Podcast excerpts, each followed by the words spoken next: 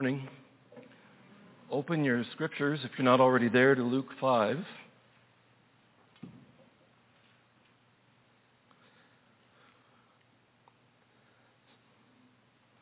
I would ba- I would rather be here this morning than in an Armenian Orthodox church that has beautiful liturgy but does not preach Christ. I'd rather be here this morning than at a Mormon temple, even if the Mormon tabernacle choir were singing.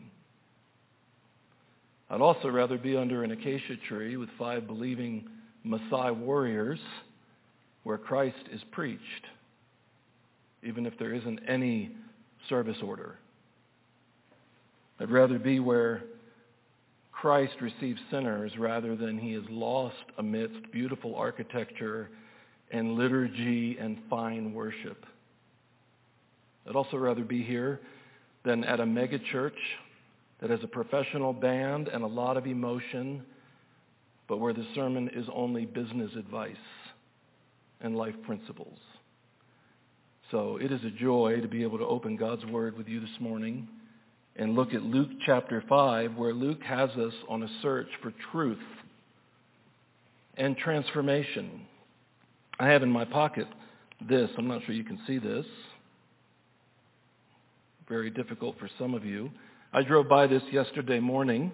It's in the middle of the road, folded up, and it caught my eye, so I pulled over and reversed and opened my door, and there sat this one hundred dollar bill. And as a good pastor and citizen, I looked around to see if somebody had recently walked by. Did it fall out of their pocket or out of their vehicle? And to my delight, nobody was around. And I even made, you know, if somebody was looking out of the windows, I made a good a good show of looking and making sure. So I picked it up, and I was like, what a blessing. And then I turn it around, and it says, Trump lost, laugh out loud, right? And I'm like, okay, okay. Your pastor is not greedy, but I will pick up a spare one hundred dollar bill, so... What is truth? That clearly was not truth, was it? Somebody threw out a counterfeit that caught my eye, and they got they got a little laugh out of it. A lot of people miss the truth. I was born again when I was twenty-one years old, and I, I wondered if I had expected too much of Christianity. I wondered if I had expected too much of Christians. And I'll develop this a little later, but what I came to realize is I expected too much from religion, and it failed. We're looking at the life of Jesus through the Gospel of Luke, one of four different lenses that God has preserved for us in His Word to look at and understand who Jesus is. And this morning, there, there's a simple question. What do the following have in common? A doctor, a man on his wedding day, a new dress, and a wineskin. What do those have to do with Jesus? Because they do have something to do with him. There are four illustrations that he puts forward, very simple illustrations. Jesus is a master teacher. He's not overly complex. And he puts forward these simple truths. And what's beautiful already in Luke, we're only in chapter five, is that as Jesus interacts with people and demons, we get a clearer glimpse of who he is and who we are. And that's really the question that we need the answer to. And that is, who is Jesus? Recall the demon's profession in Luke four thirty-four. A demon, upon being in the presence of Jesus, humanity says, "What have you to do with us, Jesus of Nazareth? Have you come to destroy us? I know who you are, the Holy One of God." They had a previous history together. And it didn't make sense that the Son of God was in a human body, and the demon recognizes him and says, "I know you." That's what Luke wants us to find out, to know Jesus for who he really is. And I don't want us to miss this, so let's let's review. If you're there in Luke, I'm going to be looking at Luke, the first sort of narrative piece in Luke chapter five, verses one to eleven. And, and it's this. It's, we're taking it from the demon's confession. I know who you are, the Holy One of God. Jesus has a holiness that provides us an accurate self-awareness. Or we would say it this way. Jesus' salvation transforms our relationship to ourselves. You might even call it psychology. A biblical, scripturally informed psychology. Remember this uh, in, in chapter five, verse three, getting into one of the boats, which was Simon's. By the way, there's no accidents with God. A deliberate choice. He asked Simon to put out a little from the land. And of course, he uses Simon's boat as a as a pulpit, and he uses the acoustics of the water and the shore, and he teaches them. And we do not have on record the nature of the sermon, because that's not the point. The point is that Jesus is focusing on this man named Simon, who will have his name changed to Peter after this event. It's Simon, then it's Simon Peter, and then it's Peter until afterwards when Peter needs to be restored, then it's Simon again. The greatest, you're, you're familiar with this, the greatest catch of fish in Peter's life, and what is Peter's response? He falls down in the boat at Jesus' knees and he says, what? Because Peter has finally has an accurate self-awareness of who he is as he stands in the boat, not just with the carpenter, but as he is a sort of captivated audience in a boat with the Son of God. And Peter not only realizes who Jesus is, but that also trickles down and allows him to have an accurate awareness of who he is. And he says this, depart from me, Lord, for I am a sinful man. John Calvin wrote in the Institutes of Christian Religion, man never attains to a true knowledge of himself until he has contemplated the face of God and come down after such contemplation to look at himself. See, Peter, Peter wasn't just in a boat full of fish. Listen to this. He was in a life full of sin. And his immediate reaction, he, he is theologically informed enough to say, I should not be in such close space with the Holy One of God. So Peter says, get away from me. There should be a distance. And do you know when the Holy Spirit begins to work in your life, when the gospel actually starts to permeate your soul, there has to come a point where that's your reaction. Get away from me. I don't deserve to be in your presence. It's not safe here. See, when you actually understand and experience the presence of God, it is not complete elation where the guitar solo and the drum solo gives you goosebumps. It's Peter bowing down on top of fish. Or it's Daniel who turns pale and is sick for days. Or it's John who once put his head on our Lord, who says he fell down as a dead man when he saw the risen Christ, the glorified Christ in Revelation one. And you know what Jesus tells Peter? You know what Jesus tells John? Get away from me. Jesus says no. What a beautiful affirmation of Jesus to sinners. There's something that happens when we are in the presence of perfection, in this case, holiness, but perfect love, grace, kindness, power.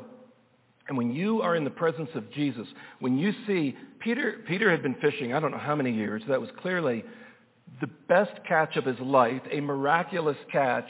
And what doesn't hit him is the economical value. What hits him is who Jesus is. I wanted to be a rock star in high school. I listened to a song. Some of you might not even think this should be in a sermon. I listened to a song by Ozzy Osbourne, and I had to find out who his guitarist was. And I wanted to be able to play the guitar like Ozzy or like Randy Rhoads. And he was one of my childhood heroes. And he obviously had a classical background of instruction, so I bought my first little, you know, electric guitar, and I started practicing every night, typically for two hours a night, and started scales and riffs and speed exercises, and I would go to workshops, and I would write originals, and we formed a band, and we were decent. And I thought we were getting really good until I would go to workshops in South Florida where Steve Vai would play. You're like, I don't even know who that is. Some of you do. Or Joe Satriani. And to be about fifteen feet away from a master, do you know what that inspired me to do? To put my guitar away forever.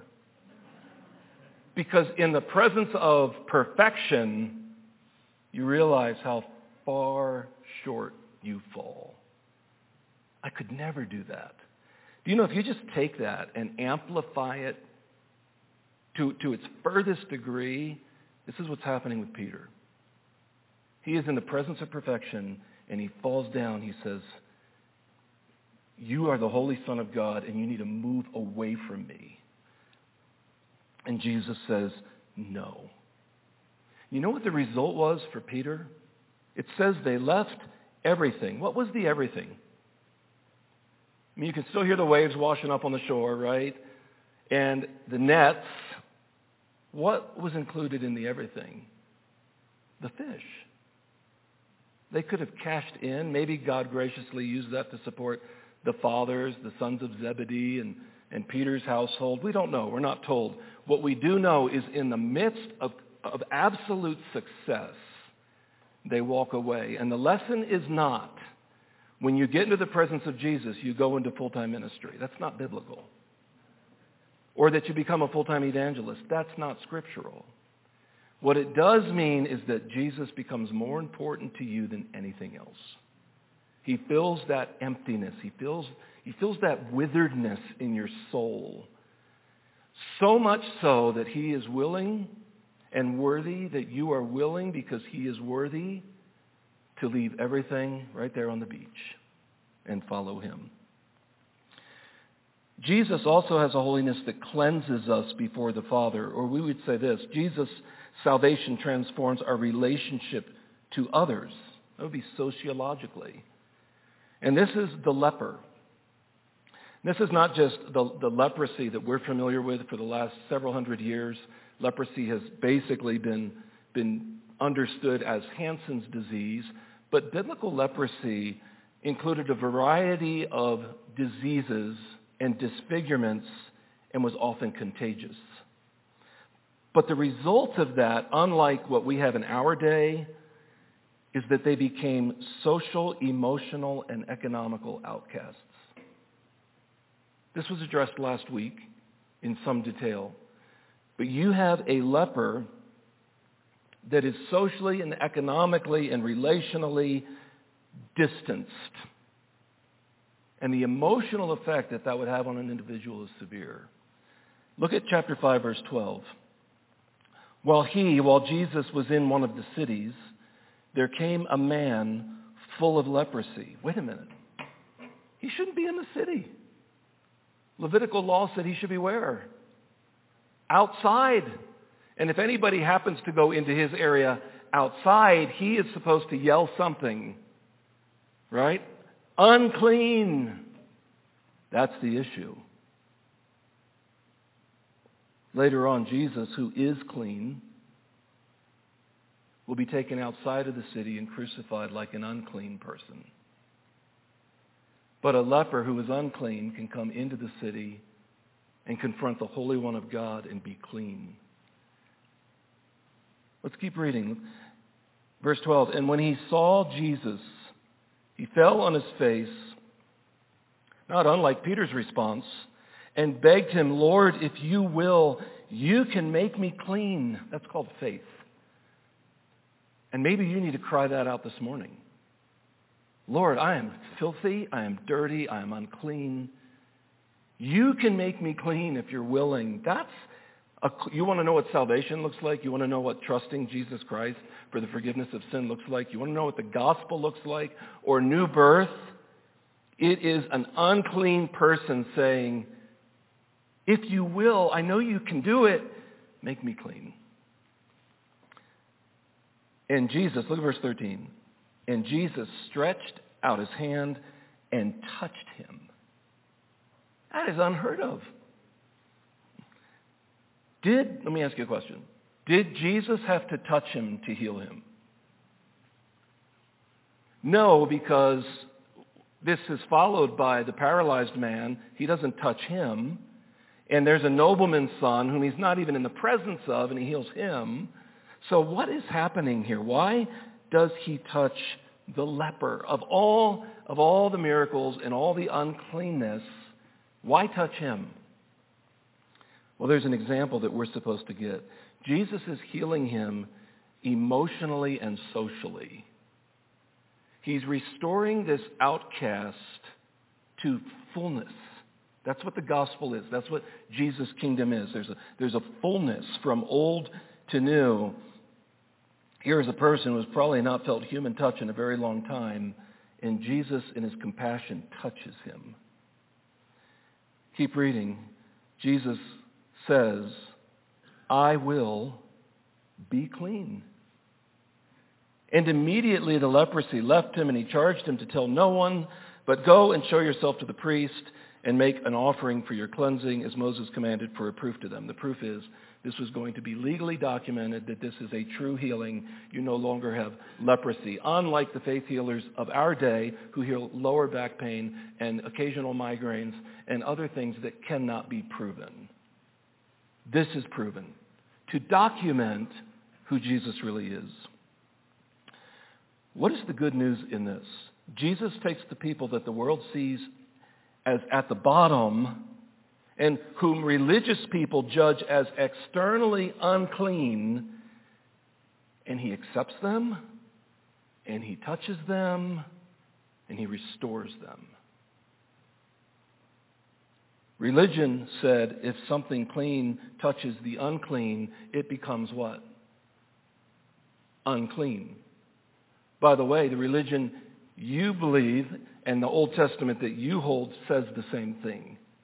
It says that if something unclean touches a dead corpse or a certain kind of animal or a human discharge or a leper, that uncleanness is translated to you. Here you have something that's reversed. You have, you have somebody who is clean, of a different kind of cleanness, a different degree of cleanness, and he touches something that is unclean, and it becomes clean. A holiness that can't be defiled. And that is what you get with Jesus. But there will come a time when he will be put outside of the camp and be killed for uncleanness.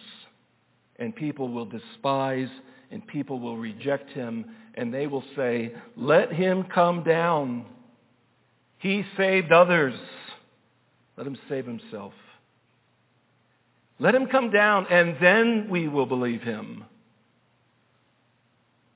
But no, he's showing you who he really is, so that when he dies, you understand that he is dying for our sin so that you can receive his righteousness. Third, Jesus has a holiness that can forgive sin. Look at Luke chapter five, verse, verse twenty.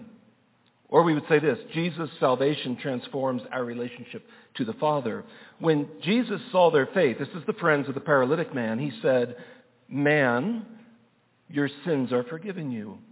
Well, that's not why they brought him. That's not why they tried to avoid the crowd. Well, they did avoid the crowd, and they lowered him down through the roof. Of course, there's a group of people here, the scribes and the Pharisees, who weren't always the bad guys, but they are the protectors, the, the guardians of religion. And the scribes and the Pharisees, verse twenty-one, began to question, saying, who is this who speaks blasphemies?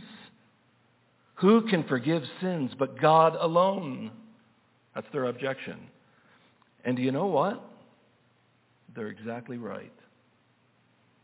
I'll ask you the same question. Who can forgive sins but God alone? And the answer is, can a priest? Can a pastor? Can baptism? Can communion? Can giving enough in the offering? No, we see we under they're right. Their theology is spot on. Who can forgive sin but God alone? And they're exactly right. Look at verse twenty-two. When Jesus perceived their thoughts, he read their thoughts. He answered them, why do you question in your hearts? Which is easier to say? And then he asks them this question. It's, which is easier to say, your sins are forgiven you, or to say, rise and walk? Now their objection is met with an object lesson, but that you may know that the Son of Man has authority on earth to forgive sins. He said to the man who was paralyzed, I say to you, rise, pick up your bed and go home. And he does. Which is easier for me to say? Your sins are forgiven, or to get up and go home to the paralyzed man. It seems it's easier to say your sins are forgiven because you can't, you don't really have to prove that. There's no objective, verifiable proof that you need to give. Whereas if I say, rise, take up your bed and go home, what has to happen? He needs to stand up on legs he probably hasn't used in years and, and lift something with muscles he hasn't used in years and walk home? So it's easier, in my belief, and I think this is the riddle, it's easier to say your sins are forgiven than to actually say something that demands immediate proof. But so that you may know that Jesus, the Son of Man, has authority on earth to forgive sin, he tells him the harder thing, and he goes home. He heals him. There will come a day when his own hands will be nailed to a cross, and his feet will be nailed to the cross, and suffering will be purposely delayed until the maximum torment can be inflicted upon the Son of Man. And they will mock him, and they will spit on him, and they will beat him, and they will take a cat of nine tails and rip the flesh off his back. But so that you may know that the Son of Man has done that for you. He could have healed himself. Fourth, Jesus has a holiness that overcomes what religion thinks of socially and politically unclean people. That was the text that was read for us this morning. Levi is unclean politically, according to the scribes and Pharisees. He works for Rome. He collects taxes. Verse twenty-seven, after this, he went out and saw a tax collector named Levi. Everybody thought he was unscrupulous, and even the honest tax collectors were despised because they looked as though they were oppressing their own nation. And he's right there in the middle of his work. He's right there at the I R S office, sitting at the tax booth. And he said to him, follow me. Do you know how that went over with the scribes and Pharisees? It reinforced every criticism they had against him. See, we knew it. We knew it. He doesn't see. He can't be a prophet. He doesn't see that this man is unclean. He said to him, follow me. And his response is the same as Peter's. Look at verse twenty-eight. And leaving what? Leaving everything. He left his job. And leaving everything, he rose and followed him. The teachers, the Pharisees, and the teachers of the law are still there. Look at Luke five seventeen. On one of those days, as he was teaching, Pharisees and teachers of the law were sitting there who had come from every village of Galilee and Judea and from Jerusalem. From the entire nation, you had representatives of the religious elite down in Jerusalem and Galilee and Judea, and they're all gathered together to evaluate this man, Jesus. It is likely at this time Jesus gave him the new name Matthew, which means gift of God. He's right there levying tax, levying duty on merchandise that was brought through. Tax rates were not always clear, so a person could make a lot of money personally by charging more. And they were despised for working for the Romans, for the dirty Gentiles. And of course, if you work for the dirty Gentiles, that uncleanness of the Romans transfers to you. Now, John the Baptist made it clear that there is nothing inherently wrong about tax collecting. Luke three twelve to thirteen says this: tax collectors also came to be baptized. And John and said to him, "Teacher, what shall we do?" Listen to John the Baptist's response. And he said to them, "Collect no more than you are authorized." By the way, authorized by whom? Rome. Than you are authorized to do. But here you have the religious people failing to understand who Jesus is, his message, his ministry, and his kingdom. So look at verse twenty-nine. And Levi made him a great feast in his house. Made who a great feast? Jesus. Jesus just showed compassion and acceptance. And he said, "Levi, come, follow me." And there was a large company at this dinner party of very unclean people, of tax collectors and others, reclining at table with him. Jesus is at the dinner party, and the scribes and the Pharisees hate him for it. But see, you're not supposed to read through this account fast and miss this. And the Pharisees, verse thirty, and their scribes grumbled. At his disciples, saying, "Why do you eat and drink with tax collectors and sinners?" And here are the four pictures. In order to help the scribes and the Pharisees understand the message and the kingdom and who Jesus is, he gives four pictures. Jesus answered them. Here's the first picture, the physician. "Those who are well have no need of a physician, but those who are sick. I have not come to call the righteous, but sinners to repentance." You see, what he's saying here is the scribes and the Pharisees, you think you're clean. You're ceremonially clean. You're religiously clean because of what you do externally.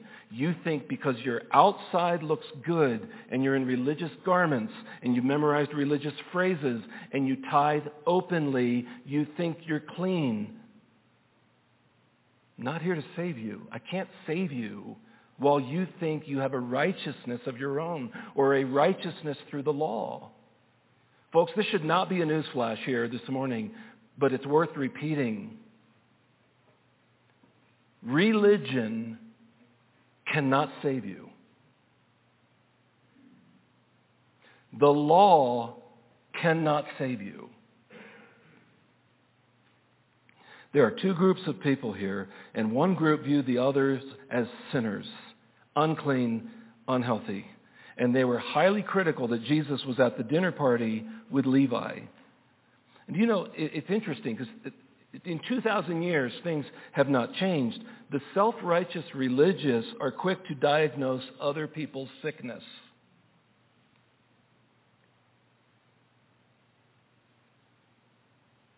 When I was born again at age twenty-one, I told you I expected a lot from Christianity. I was an idealist. I was saved out of darkness. I didn't expect bullying and intimidation from ministers because Jesus is full of grace and truth. I didn't expect fifty flavors of hate within the church because Jesus is love and kindness. I expected more from the Christianity that I attended, that I almost quit after the first semester as a twenty-two-year-old freshman. I just didn't see a whole lot of Jesus Christ walking the campus. And I wrote in one of my freshman English one oh one journals that I was disillusioned and jaded with Christianity, and I'll be leaving. And God used, her name comes right to my mind, an older English teacher who responded on that journal after she returned it and gave me a grade. And the words that she said were full of grace and truth and allowed me to stay there for the next six years. Three and a half for undergrad and then a master's. I didn't expect there to be manipulation or greed or lying or brittle legalism in the church or in missions. Even though I expected resistance from the world, especially as a foreigner living in Africa and Western Asia, I did not expect other Christian brothers and sisters to hate me. Does that surprise you? Have you given that much thought? Unless they reason I'm not truly their brother, which is not a loophole, by the way, that Jesus provides them, because he says this in First John four twenty, if anyone says, I love God, I love God, and hates his brother, he is a liar. For he who does not love his brother whom he has seen cannot love God whom he has not seen. And this commandment we have from him, whoever loves God must also love his brother. Well, then who's my brother? First John five one. Everyone who believes that Jesus is the Christ has been born of God. Well, that's me. I, I publicly make that confession every month from a pulpit. And everyone who loves the Father loves whoever has been born of him. So how do you explain the hate of those who say they love God? Well, look at the pages of Luke's gospel. It happens to Jesus. It happens to his disciples. And yes, there'll be times when we are tempted not to love our brother and sister in Christ. There will be. But we can't settle down and live there, or that tells us something about the person's heart. Just as we are going to be tempted not to love our enemies on occasion, but we cannot settle down and live there, or that says something, it reveals something about our heart before God. What I realized is I expected too much from religion and religious people, and it began to disillusion me and push me to the darker shades of gray against the entire thing. And that's why it's so important we start opening the pages of the gospel again and seeing Jesus for who he is. See, Jesus diagnosed the Pharisees and the scribes accurately. In Matthew twenty-three, he says, woe to you, scribes and Pharisees. This is the same group that is criticizing the disciples and Jesus for being at the dinner party. For you clean the outside of the cup and the plate, but inside you are full of greed and self-indulgence. You blind Pharisee. First clean the inside of the cup and the plate, that the outside also may be clean. Woe to you, scribes and Pharisees, hypocrites, for you are like whitewashed tombs, which outwardly appear beautiful, but within are full of dead people's bones and all uncleanness. So you also outwardly appear righteous to others, but within you are full of hypocrisy and lawlessness. And some of what you have bumped into, and some of what I have bumped into, even within what professes to be the evangelical church, is merely a whitewashed tomb. And what I'm going to exhort you to do is do not equate that with who Jesus is. And come back to the scriptures and have a biblically informed, a gospel-informed understanding of the wonderful, merciful Savior.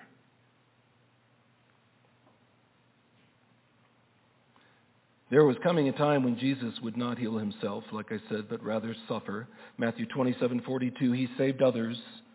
He cannot save himself. He is the King of Israel. Let him come down now from the cross and we will believe him. No, they wouldn't believe him, even though all these miracles had been done among them. The next three pictures, really quick, the bridegroom.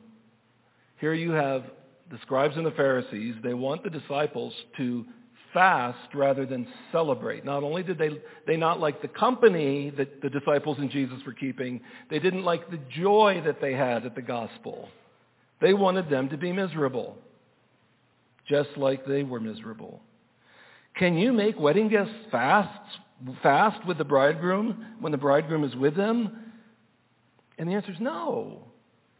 And the bridegroom is there at a dinner party, and there's feasting and celebration because of the gospel.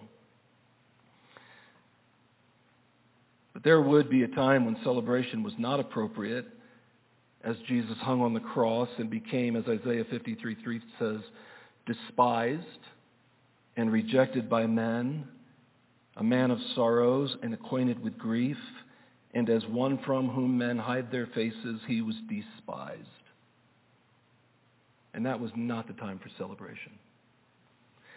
The garment, look at verse thirty-six, he also told them a parable. No one tears a piece from a new garment and puts it on an old garment. If he does, he will tear the new, and the piece from the new will not match the old. You can try to patch up an old garment with a new piece of cloth, and after you wash it, it'll shrink and it'll pull and it'll ruin both garments because you took a patch from the new garment. And if you move on and all you're thinking about is, is the picture, you're going to miss what he is saying. Let me. Look. Jesus is announcing to the scribes and Pharisees, I did not come to earth to patch up old religion.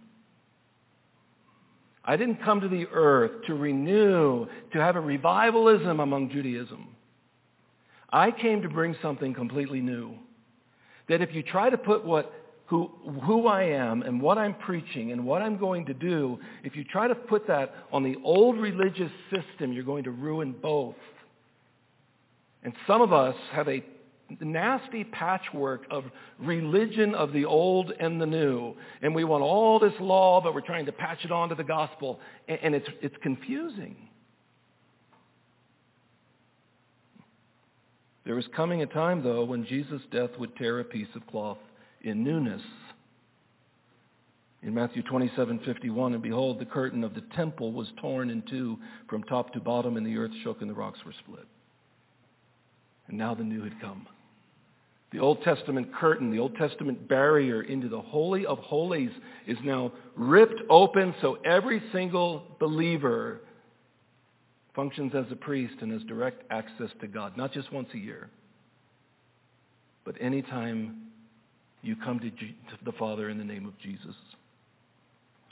And then finally, the wineskins and wine. No one puts new wine into old wineskins. If he does, the new wine will burst the skins, and it will be spilled. You've wasted the wine, and the skins will be destroyed. You've destroyed. You've basically destroyed everything. And no one, after drinking old wine, desires new, for he says the old is good. Okay, so you have the whole process here of, of fermentation and putting it into an old, brittle wineskin, and the expansion and the gases of that would destroy the wineskin and therefore destroy the wine. Here's what he's saying. I'm bringing something new. It's not fully realized yet. There's a process. I'm bringing something new.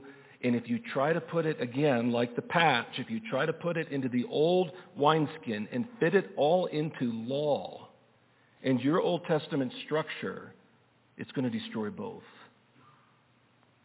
The new creation Jesus brought, the new birth, the new life of the Spirit could not be held in the old religious wineskin of Judaism.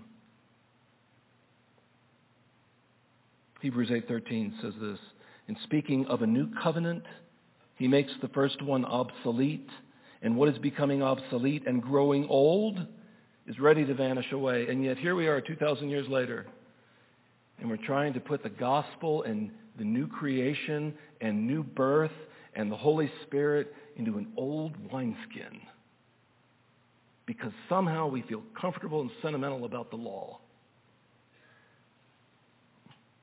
Do you know it was actually Rome whom the Jews expected Jesus to run out of their nation and give them a revival? It was Rome who destroyed not only Jerusalem but the temple in the process in A D seventy.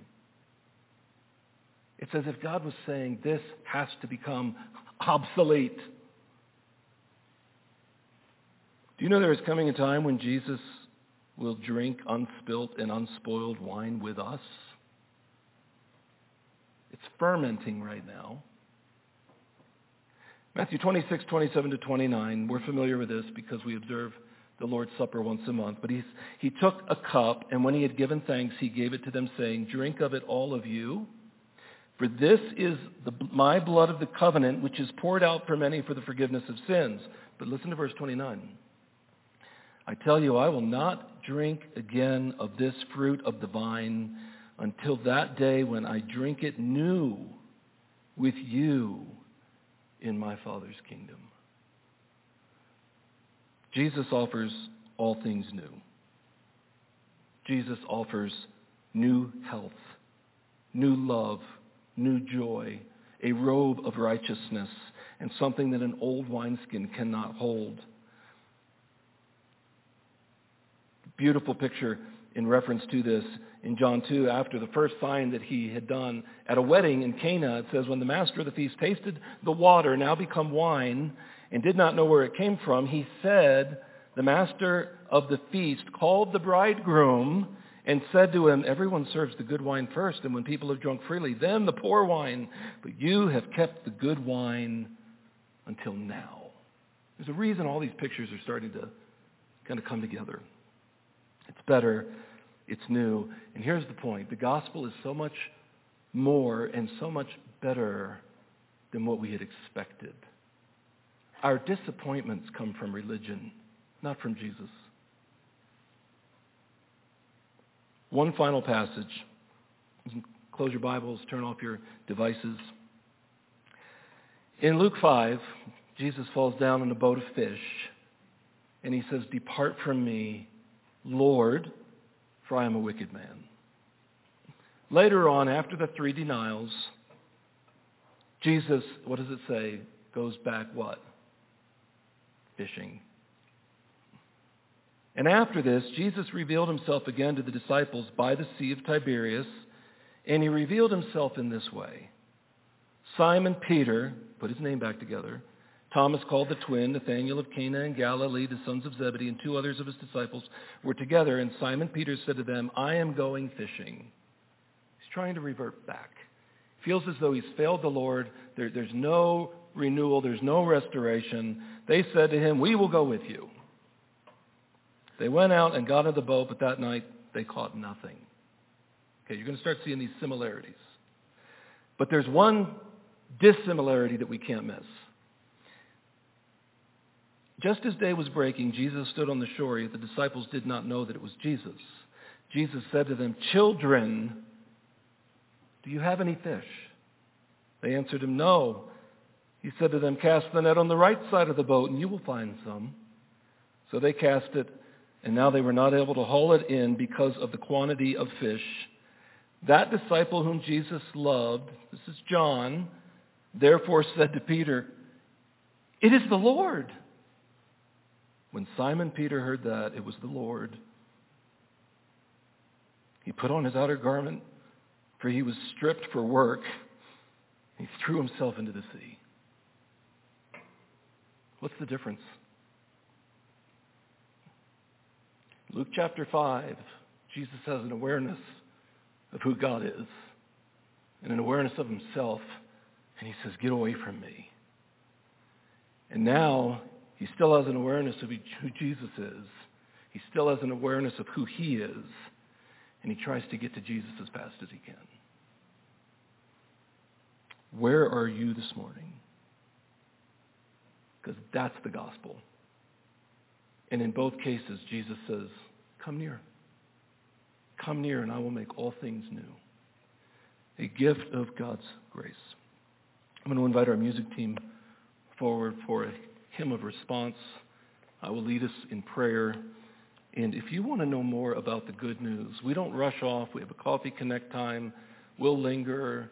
There are men and women here who would love to open this back up to you or explain to you or pray with you. Um, we, we are here for those needs. Uh, some of you need that first realization of your own sinfulness and Jesus' holiness and "Depart from me," and to hear him say, "No, I'm not leaving you." And some of you need to jump back in the water and swim to Jesus as fast as you can, because you're already his child. Children, have you caught anything? Let's pray.